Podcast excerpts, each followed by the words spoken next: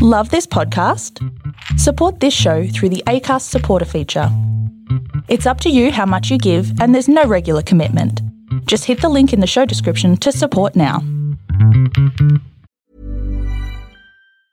Hey, it's Ryan Reynolds, and I'm here with Keith, co star of my upcoming film, If, only in theaters, May 17th. Do you want to tell people the big news? All right, I'll do it. Sign up now and you'll get unlimited for $15 a month in six months of Paramount Plus Essential Plan on us. Mintmobile.com slash switch. Upfront payment of $45 equivalent to $15 per month. Unlimited over 40 gigabytes per month. Face lower speeds. Videos at 480p. Active Mint customers by 531.24 get six months of Paramount Plus Essential Plan. Auto renews after six months. Offer ends May 31st, 2024. Separate Paramount Plus registration required. Terms and conditions apply if rated PG. Hey, my friends, I want to let you all know that my very first book, The Path of an Eagle How to Overcome and Lead After Being Knocked Down, is now available for pre order. I'll make sure the link is available in the show notes below. All right, my friends, let's do the show. There is a story for everyone here because every story matters. Welcome, everyone, to the Storybox. This is the place to be if you are a lover of stories, learning new and interesting things and if you want to grow abundantly. My name is Jay Phantom, and I believe it's my purpose to help you realize your worth and become the greatest and best version of you possible. I am grateful that you're here today. Now let's journey into the Storybox together and hear more about whose story will be unboxed today.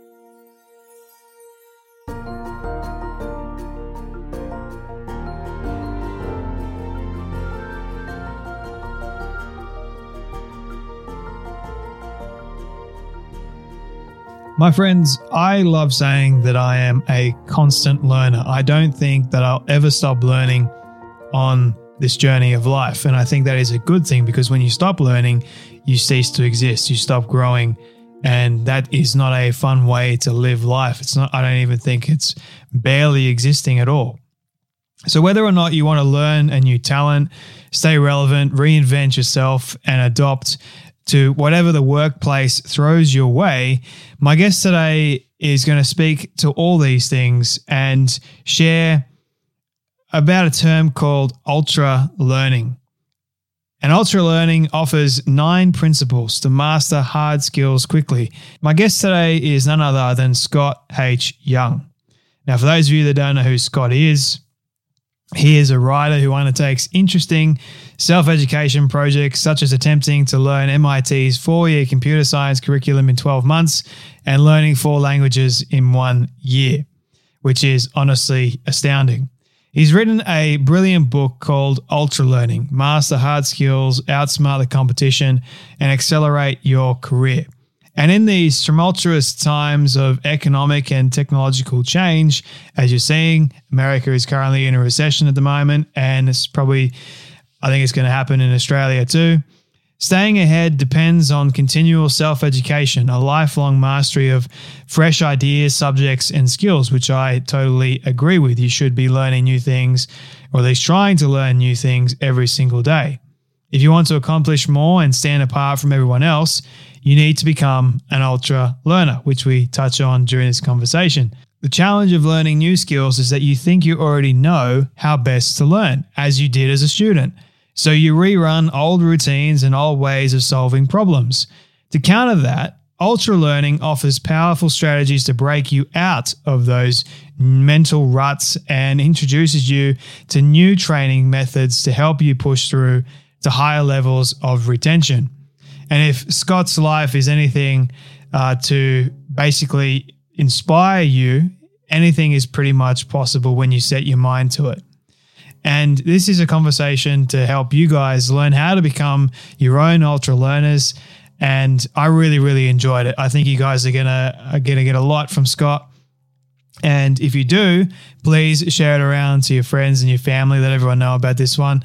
Do yourself a huge favor and get a copy of uh, Scott's book, Ultra Learning. Links for that will be in the show notes below.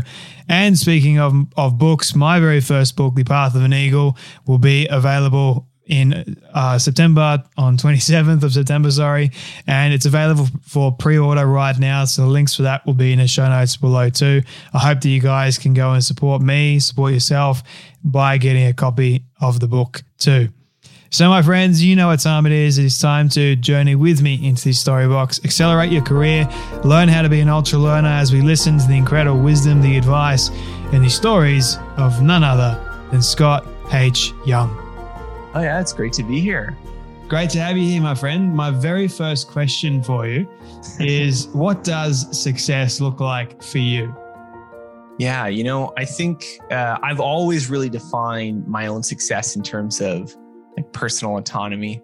I know some people really like, you know, like they they aspire for like wealth or hmm. fame or having people really like them. But to me, it's always been, you know, can I like work on stuff that I find interesting and do the things that I want to do. And so I've really geared my life around that to to a large extent. As you can see by the weird projects that I do and stuff and uh, and so in that in that I guess limited sense, I have been successful. And uh, I mean, I think that that's also a, a little bit more of a fulfilling definition. I think sometimes you you meet people who they they really have this kind of this eye on reaching some level of like external validation for their life and they're often disappointed when they actually get it if they manage to so you know i'm not going to judge anyone else's life choices but that's just how i've i've done mine when was the moment for you that you realized that that was, in fact, success? Has it been this gradual thing over the course of your life, or was there more of a catalyst moment somewhere? No, no. I think it was. I think it was from the get go. I mean, I feel like some of that's also my upbringing. I think my parents were very, you know, they had very kind of humble aspirations. So I think that kind of that idea of like, you know, um, you know, you, like you should try to have like a nice life, but not not not to, trying to be super ostentatious and that wasn't drilled into me so i think that was part of it um, but i think yeah just from the very beginning this idea of like being able to pursue things that you know i'd like to spend time on this i think this is interesting. That that's always been very central to me. So again maybe we're talking about my personality here. Maybe we're not even talking about like some kind of explicit value choice. This is just let's just psychoanalyze me now and figure out what makes me tick. And i definitely think that desire to just um, you know work on things that I find interesting and and to be able to have like the freedom to do that because I think um, most of us you know we're always being constrained by one thing or another. We've got to pay the bills and we've got friends and family and all these other things that keep us from having that autonomy. So it's no small thing to be able to do that. And so I'm very grateful for that. So your interest in learning was that more because I'm, I'm curious, is it more mm. part of your own personality or was your parents encouraging you and, and teaching you like, or basically saying to you, learn this and learn that? like, you know? Well, both my parents were elementary school teachers. So, you know, ah. read into that, whatever you'd like. um, I don't think they were not very uh, pushy about it though.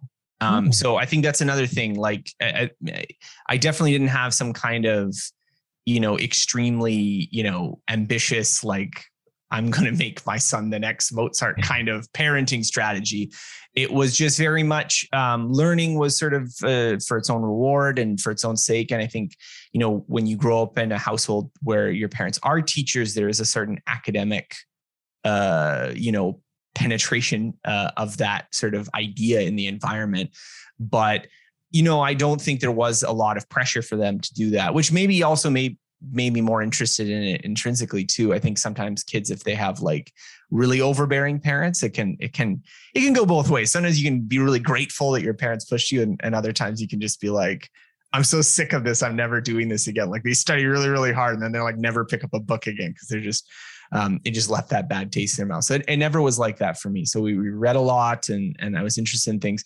But if you're asking like why I'm doing what I'm doing right now, I think probably more of those influences happen kind of my late adolescence or university years where I got interested in entrepreneurship and I got kind of connected into this nascent kind of blogging community where people do this sort of challenge blogging where they would be like doing weird things and then documenting as they were doing it. And i just thought that was really cool. And so i think i think sort of my my own interest in learning developed out of this uh, oh there's also like these people doing weird learning projects is sort of on the outside of the normal educational system um, and, and, i think that really kind of again going back to my my love of it personal autonomy that also had some interest for me because it was this kind of cool DIY thing that people were doing. I'm using cool maybe a little liberally. Maybe maybe I shouldn't stress that too much, but it was interesting for me. Did you always see yourself being, I guess, an ultra learner, or what is ultra learning? Oh yeah. Well, I mean, I don't know. I, I think even just like it's it's not really a good word to call yourself, right? Like it's it's a little arrogant, right?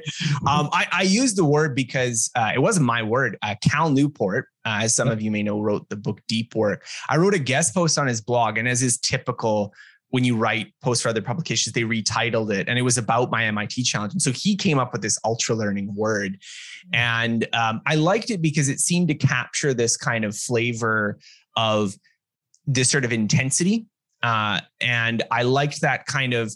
There was also there's already people talking about like learning, but it was often in this sort of guise of, um, you know, like how to avoid studying or low effort or this kind of thing. And so the ultra, I kind of to me the connection was with like ultra marathons, where it's like these people are crazy, but they're kind of interesting. I want to learn from them. So I, I kind of wanted to extend that metaphor with this book. So while I feel a little uncomfortable calling myself an ultra learner, despite titling the book that. I think um, I've always been interested in the aggressive sort of learning things and and sort of trying to break down the mechanism of like how would you get good at this in a shorter period of time or what would be the most efficient way to learn this? And so those interests i think have always been there um, even if they didn't come under that label. Have you all have you struggled at all with learning anything? Yeah some things i have for sure. I mean i think uh, I think the challenges that I do are often self-selected in in areas where it's like, okay, not only do I think I have some sort of interesting idea that you could pursue, but I also feel like I have some talent for this that I could mm-hmm. I could go because I think you probably to to do things on that level where it's interesting to a public audience, you probably need both a really good method and also talent like they, they're both required. But i mean in my own personal life there's definitely been things that i've i've struggled with learning. I remember my first experience learning french so you know prior to learning these other languages. And uh, i the situation was that i i went there and i did a little bit of practice beforehand and i guess i kind of impressed the teacher and so they put me in a class um, you just like, okay, you're going to be in this class right now. But I was the worst person in the class. And so like, whenever I would like stand up and, you know, have to give presentation stuff, I would get the like, tisk, tisk, tisk, like, what are you doing wrong about what you're just saying? And I'm like, I, I don't know. And, and so that I definitely, you know, in that experience, I definitely got the feeling of like, oh yeah, this is what it's like to be the worst person in the class. And like I've learned other things which I'm not particularly talented in. Like I took uh, salsa dancing up a little while ago. I'm definitely not like a super rhythmic person. and so, you know, my wife is like much better than I am at it. And so it's it's definitely something that, you know, you get in situations where I'm trying to learn something.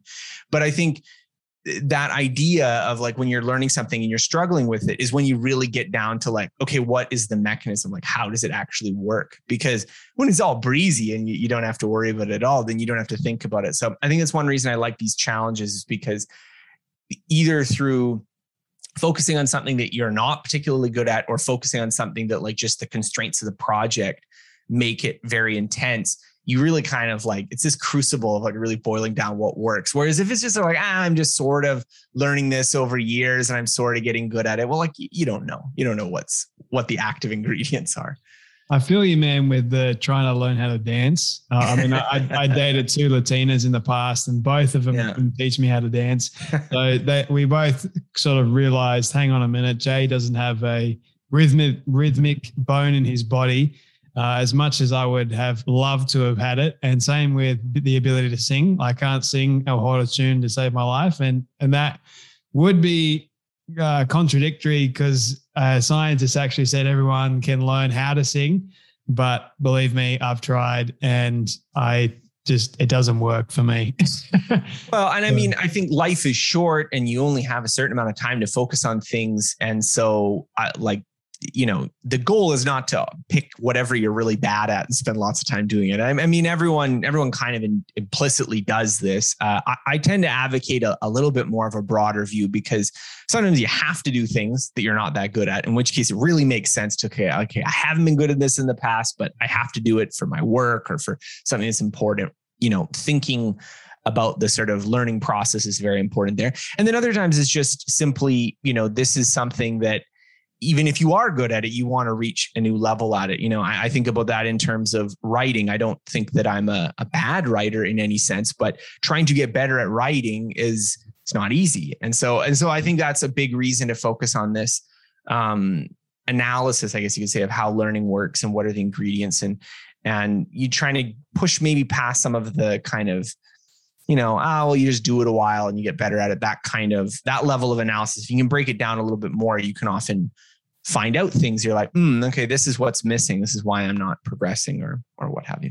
I guess for both of us, if we see it as sort of like a challenge, then we kind of have that desire to want to do it. I don't know about you. Like I, I yeah. had, I wanted to learn how to dance. I just failed at it miserably and then figured out, okay, I know this is still, this is going to be a challenge yeah. for me.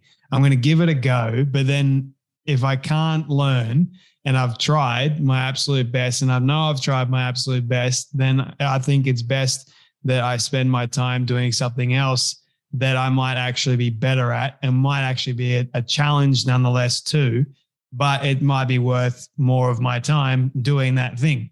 If that made sense. Yeah. I mean, I think how you pick the projects you work on is a kind of somewhat mysterious project, but it's really important too. And so I, I definitely think there's nothing wrong with saying, you know what, I'm not particularly talented in this, so I don't want to like focus my efforts here.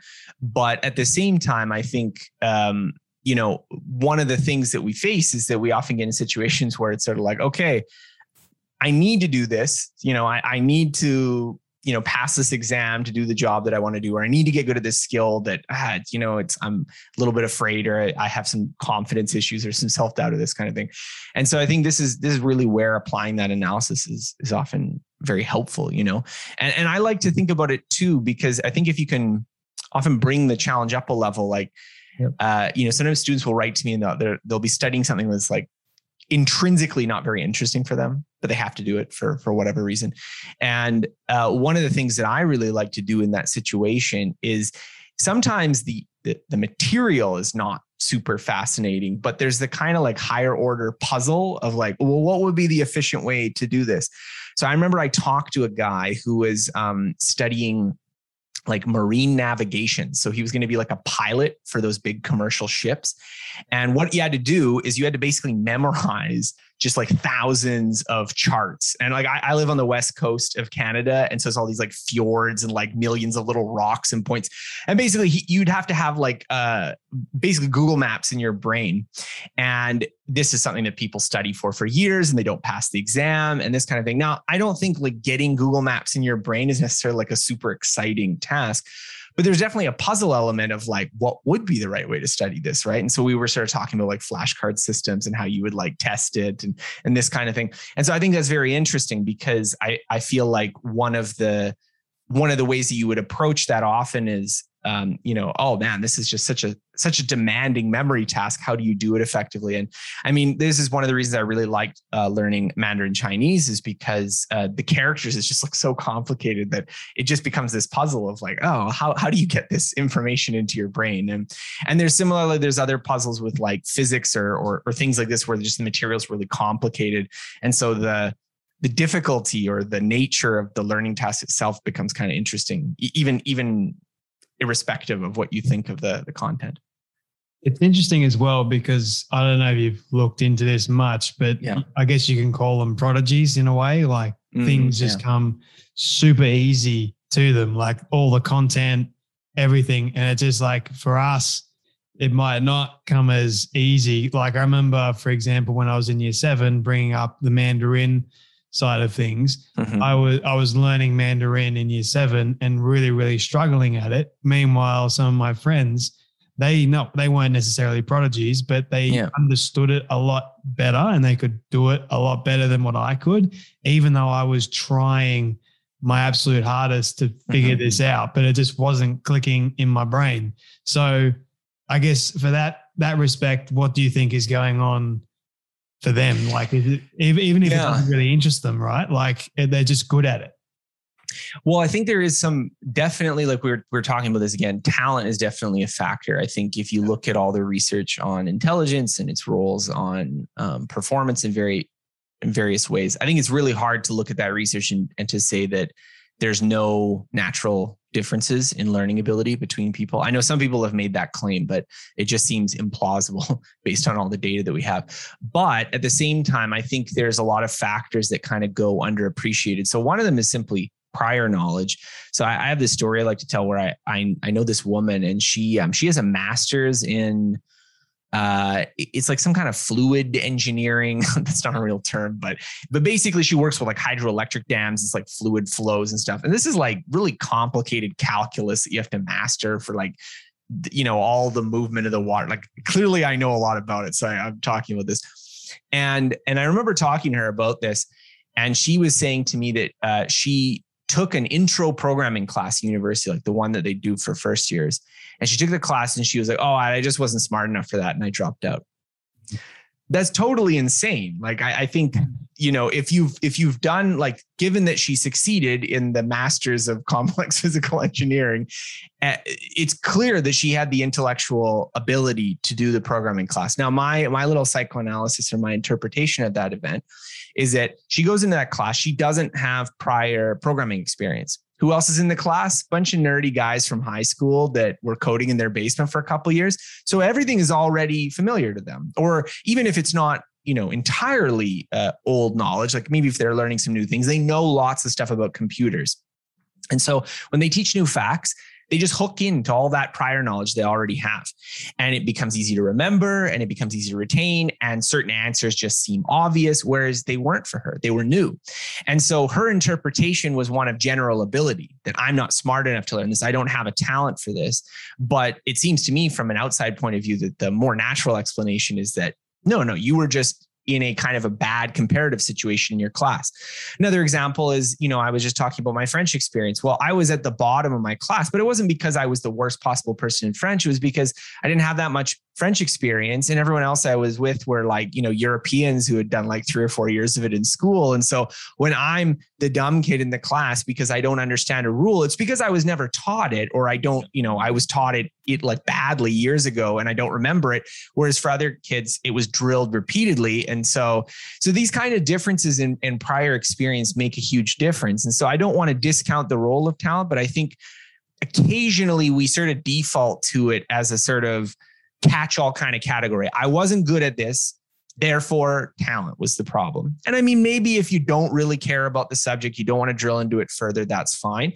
But I think um, there's just not that much you can do with that as an explanation. Whereas I think differences in prior knowledge can make a huge difference. Differences in, you know, we were talking about uh, studying technique as well that can also make a huge difference if you're spending a lot of times doing just sort of reviewing your notes over and over again rather than doing active practice terms of how much time you invest, you can get much better results with the latter than the former. So these things also make a big difference in your learning ability. So I don't want to go to the extreme position and sort of just say, yeah, you know what, everyone's equal and you were just not studying hard enough. Like that, that's probably not true.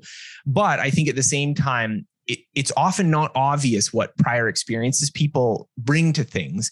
And so you can spend a lot of time thinking, oh, I'm not very smart because they're doing it really well. And you don't realize what other experiences they're bringing to it. You know, uh, I, I given those two examples, but there's there's numerous others that I could talk about.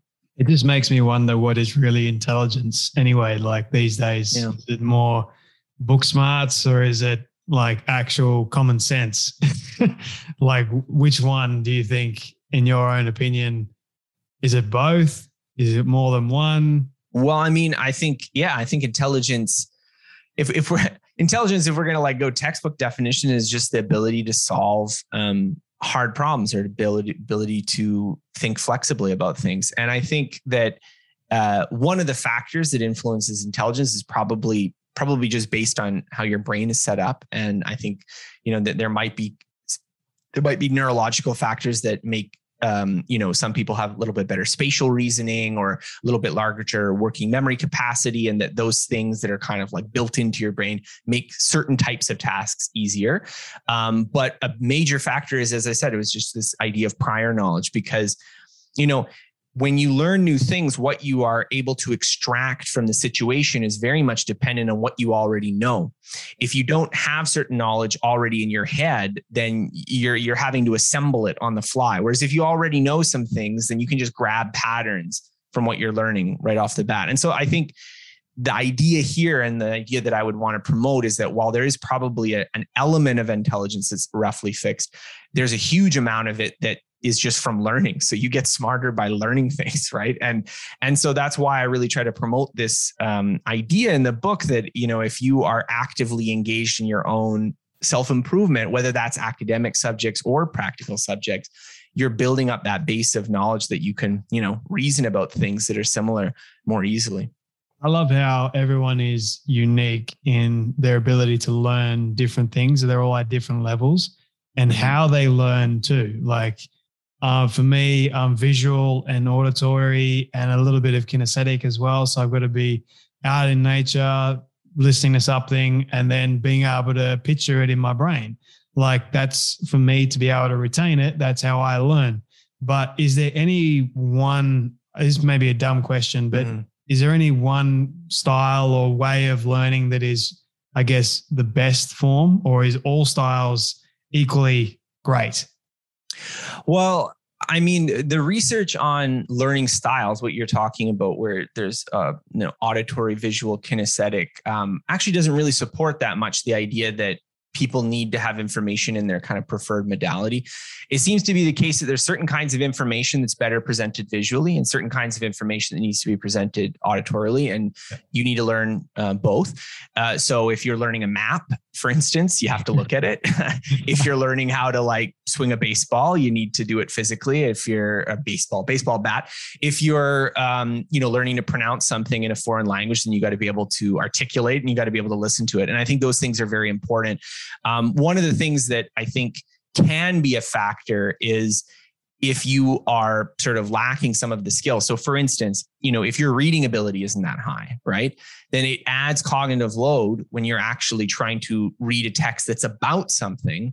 And so basically you have two levels of difficulty. You have the difficulty of reading and then the difficulty of whatever subject you're learning. Whereas the person who is a very fluent reader, they just have the the latter. And so they have more space to learn the new material. So this is one reason why like investing in things like basic reading and if you're doing quantitative subjects like basic math and things like that can be helpful. But even physical skills and stuff i think are probably probably operate on a similar basis. We all know people that like you know they have a good foundation in lots of different sports and so they can pick up new sports fairly easily because they have this kind of basic you know bodily literacy. Maybe that's not the right word but but this kind of basic set of skills and similarly i know people who you know they have a lot of musical training and so they can easily pick up new instruments and do this kind of stuff because they have that foundation. So i think that's one thing to try to invest in if you if you want to learn skills and also to recognize like again going to this prior knowledge thing that like if you don't have that foundation then just like you know give yourself a little bit more time and don't don't just immediately blame yourself for not being intelligent enough. You're like okay i need to build this foundation that maybe other people have but once i get the foundation then i should be okay how does age play a factor in in how we learn? Mm-hmm. Yeah, so uh, I actually did a, a piece where I, I, reviewed some of the literature on aging and intelligence. And so, two concepts that are important here is the idea of fluid intelligence and crystallized intelligence. So, fluid intelligence is sort of your ability to just solve problems that don't use any of your world knowledge. So, it's just mm-hmm. like this is just a puzzle, you've never seen it before solve it, right? And if you have to manipulate things in your head to figure it out, like that would be fluid intelligence. And crystallized intelligence would be, you know, things you know about the world, right? And so what they find is that fluid intelligence probably peaks in your like early 20s but it declines very slowly so while you know if you're 40 you're probably have slightly less fluid intelligence that you did when you were 21 it's not it's not the gap that people think it is. It's not like you're super smart and then you're not smart at all by the time you're middle aged. That's not true at all. Um, it does show a steeper decline in your like later years. So like 65 and beyond you can start to have a decline. But even then there's a lot of variability. It's, it might be linked to health things. You know you people go a little bit senile and stuff and it, it can be related to you know physical problems with your body. Um, whereas crystallized intelligence keeps going up. So in that sense you know that's the kind of what i was talking about was related to this prior knowledge. Like as you learn more and more about the world you do get smarter in a way you know uh, maybe not the same way as being able to like solve just some puzzle that you've never seen before, but in the kind of practical world knowledge, you know yourself, you know the world around you, you know lots of things about the world, you have lots of life experiences to draw. on. those things are important, you know, and they're an important aspect of learning. So I think you know uh, that's why you know historians tend to peak much later than mathematicians because to be a great historian is to have a huge amount of history knowledge whereas to be a great mathematician is maybe to like to be able to solve some like super specific puzzle where you can like eliminate most of the knowledge of the world because only a very small of it's going to be relevant this may be just my curiosity running mm-hmm. wild here and it could be another dumb question but we'll see how we go uh, but do you think it's actually possible to stop learning? To stop learning? Yeah, to stop learning just straight away. Are we always learning something? Well, I mean, I mean, if we're taking the psychologist definition of learning, which would be like relatively permanent changes in your brain from experience that are somewhat adaptive, then I mean, yeah, of course, we're always learning because you can remember things, right? So whenever you, it, to stop learning would be to like stop having any memories. Yeah. Right? Even people who are amnesiacs, like even I don't know if you've seen the movie Memento. Yes. Where the, yeah. One. So okay, so that's that's based on a real thing called uh, anterograde uh, anterograde amnesia. I'm bad at uh, pronouncing words here. Uh, but the idea is that when you have damage to the hippocampus, you can't form uh, long-term memories, but you have other skill learning systems. So they've actually managed to like you know, I was reading a paper. I don't know whether it was the exact same thing that the guy in Memento had, but it was a person who had uh, this kind of amnesia, maybe not as extreme a form. And uh, she was taught to speak another language because you have this skill system which is just it, it's a different it's a different process for learning things and uh, it takes a lot longer you but it, it just shows that there there is the kind of a bit of a disassociation there. And so there's lots of things that maybe you don't even have conscious awareness of it but it's a form of learning.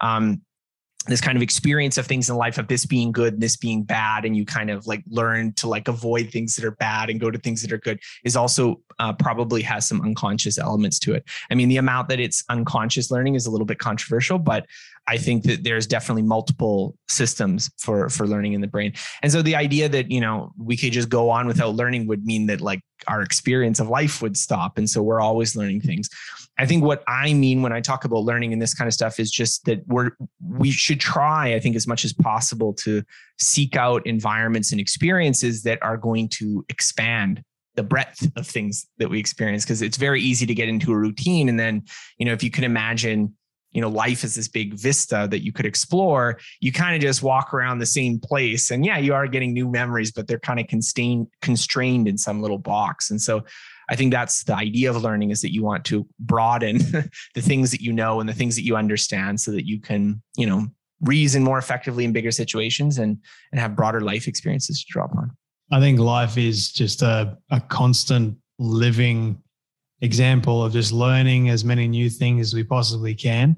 Uh, mm-hmm. And in learning, you grow, you develop. And I think that's ultimately what life is really about learning new things, making connections with people, because uh, if you don't learn something new and you like you're going to be very boring first and foremost and, and secondly like you're just going to stop like existing really in the world you're just going to be i guess alive but yeah that's it like it's just going to be very boring and, and lame no i mean i think and i think the thing too is that we we often we create those boxes mm. for ourselves. So it's like it's not even just a well, you know, this is my routine and I do it, but we we box ourselves in. So we were talking about some of these beliefs that we have about like, well, I can't learn X or I can't do Y.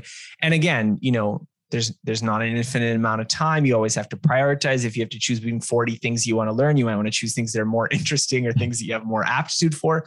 But at the same time, we kind of can create these boundaries where we very much stick into this small, narrow version of ourselves um, because of these beliefs about what we can learn and, and what will happen if we try to learn things. Mm-hmm. Leading towards the sort of close of our conversation, I've got a couple more mm-hmm. questions for you, Scott, if you don't mind. This has been yeah, sure, no fascinating worries. conversation. um, I, as you can tell, I love learning, so I'm grateful mm-hmm. for that. um, and what are you? You've written in your book nine principles, I believe, to help people learn skills quicker? Are you able to share just some for the audience that they can yeah. implement in their own life to I mean this this is a whole other conversation but I can just summarize some of them briefly. Like the the first one I talk about is meta learning this idea that if you're going to plan some learning project for yourself you want to first invest in the kind of learning how to learn that subject. So how does it break down into you know different components? Like are you learning facts? Are you learning procedures? Are you learning concepts? Um, what are they? You know how is it structured? This kind of thing making that upfront investment can be huge. I think, especially when you're tackling something difficult and novel, um, making those investments are, are big because if you if you're not quite sure how you're supposed to get to a point of proficiency, um, it can be very hard to put in the work to actually get there. So I think that's a big one. I talk about uh, directness. This is this idea of that learning is often acquiring a lot of quite specific patterns, and so we we don't often we often think about learning in terms of school in terms of being in a classroom and studying from a book but it very much often involves this direct practice of actually using the skill in a real situation and that's often what's missing you know? We learn vocabulary in the classroom but we don't practice it in conversations and the real conversations is often what sustains the skill. Uh, i talk about retrieval which is related to this idea that students frequently miss predict what will actually result in learning. So if you have a chance to study over your notes, what students will do is they'll read it again and again and again and and they'll feel like they're learning a lot, but there's actually studies that show that if they just close the book and try to remember what was in it, they would do much better on later tests. And this is this idea that there can be some cognitive illusions. There's these misperceptions about what what results in learning. And uh, retrieval is definitely one of them. So i mean those are just a few of the principles but there's there's a lot more in the book and i discuss a lot more of the research and the you know anecdotal evidence that supports them uh, in, in, the full book.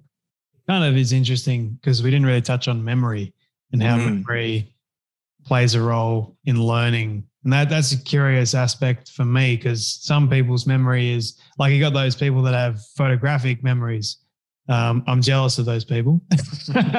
like, yeah, but for me, I don't, I don't have that. My younger brother actually has, he has a visual uh, photographic memory. Like anything visual related, he can remember straight away, which I think is, I think it's awesome in a in a sense. But then he struggles with other visual cues and um, auditory mm-hmm. cues and and things like that. So yeah, I think memory is interesting. The whole process of learning all this stuff is fascinating for me. So yeah, thanks for sharing that, all this. so, yeah, no problem. But um, you have your your book Ultra Learning, which I want to highlight for people to go mm-hmm. and get a copy of the book. Um, why did you write the book in the first place? Well, I mean, I think I wrote the book because the stories and examples of people who were, you know, as I mentioned kind of in the beginning of the conversation, these people were doing these sort of weird self education projects had such a big influence on me. And it was something that, you know, outside of this, like kind of, well, what I would argue doesn't even exist anymore, this sort of weird blogging community that was, you know, uh, 10 years ago or so. Um, it, a lot of these stories were not well known. And, and I think, the idea that you could you know teach yourself a language or you could you know take a bunch of classes online or you could do some of these things i don't think was fully appreciated by most people. And, and so I, I wanted to try to share some of those stories because they had such an impact on me. And at the same time i wanted to take an opportunity to kind of do a little bit of a tour through what we know from science about how learning works well. So the stories i think hopefully complement the research about how learning works and how uh, you might be able to learn better even if you're doing something that's um, you know not nearly as extreme what is a skill that you're still trying to learn today Mm, lots of skills. I mean, I, I'm always trying to get better at downhill skiing, uh, Mandarin Chinese. Uh, oh, I don't know. Uh, lots, lots.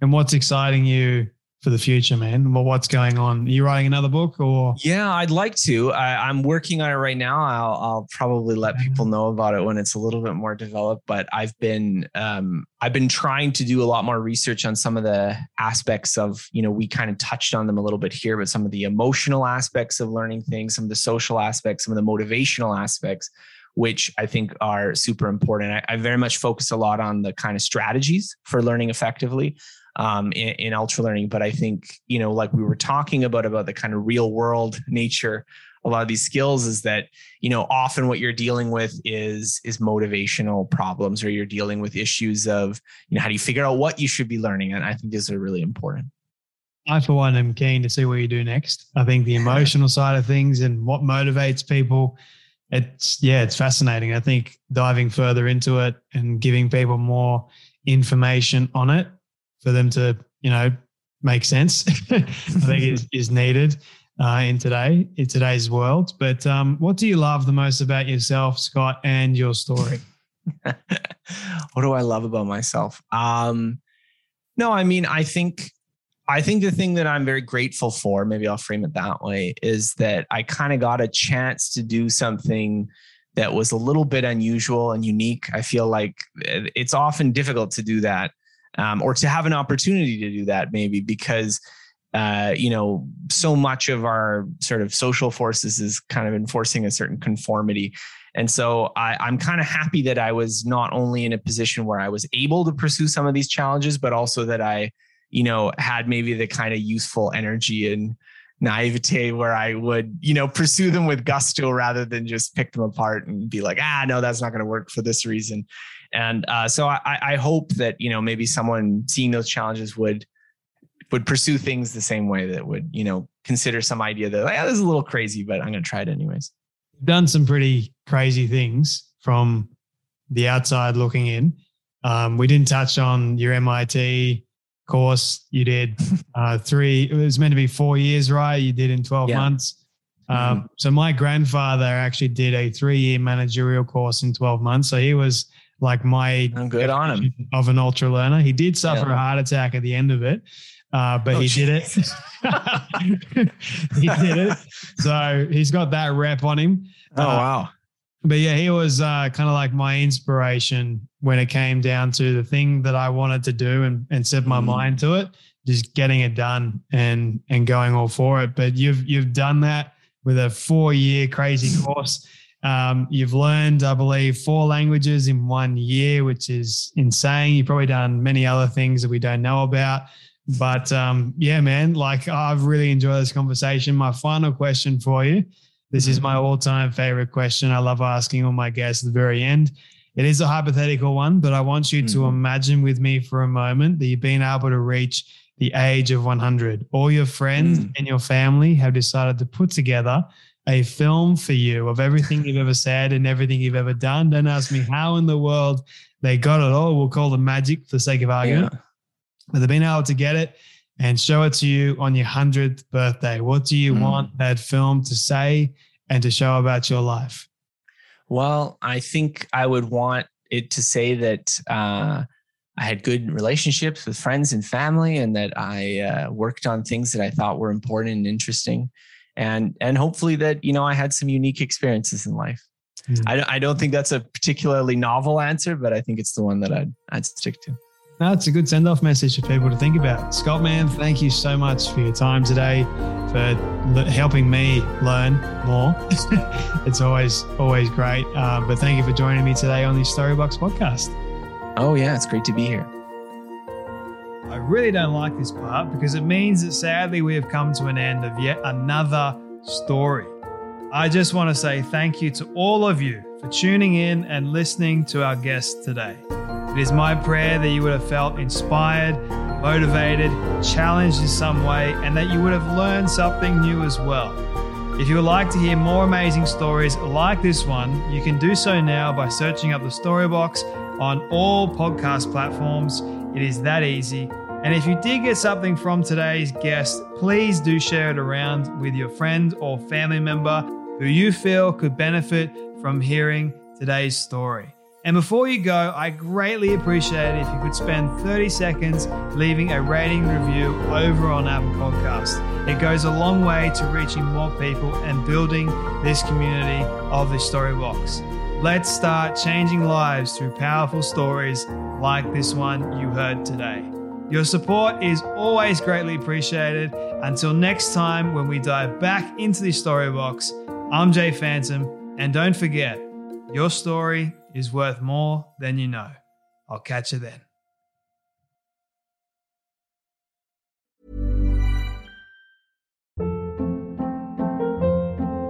Hold up. What was that? Boring. No flavor. That was as bad as those leftovers you ate all week. Keke Palmer here, and it's time to say hello to something fresh and guilt-free. Hello Fresh. Jazz up dinner with pecan-crusted chicken or garlic butter shrimp scampi. Now that's music to my mouth. Hello Fresh. Let's get this dinner party started. Discover all the delicious possibilities at hellofresh.com.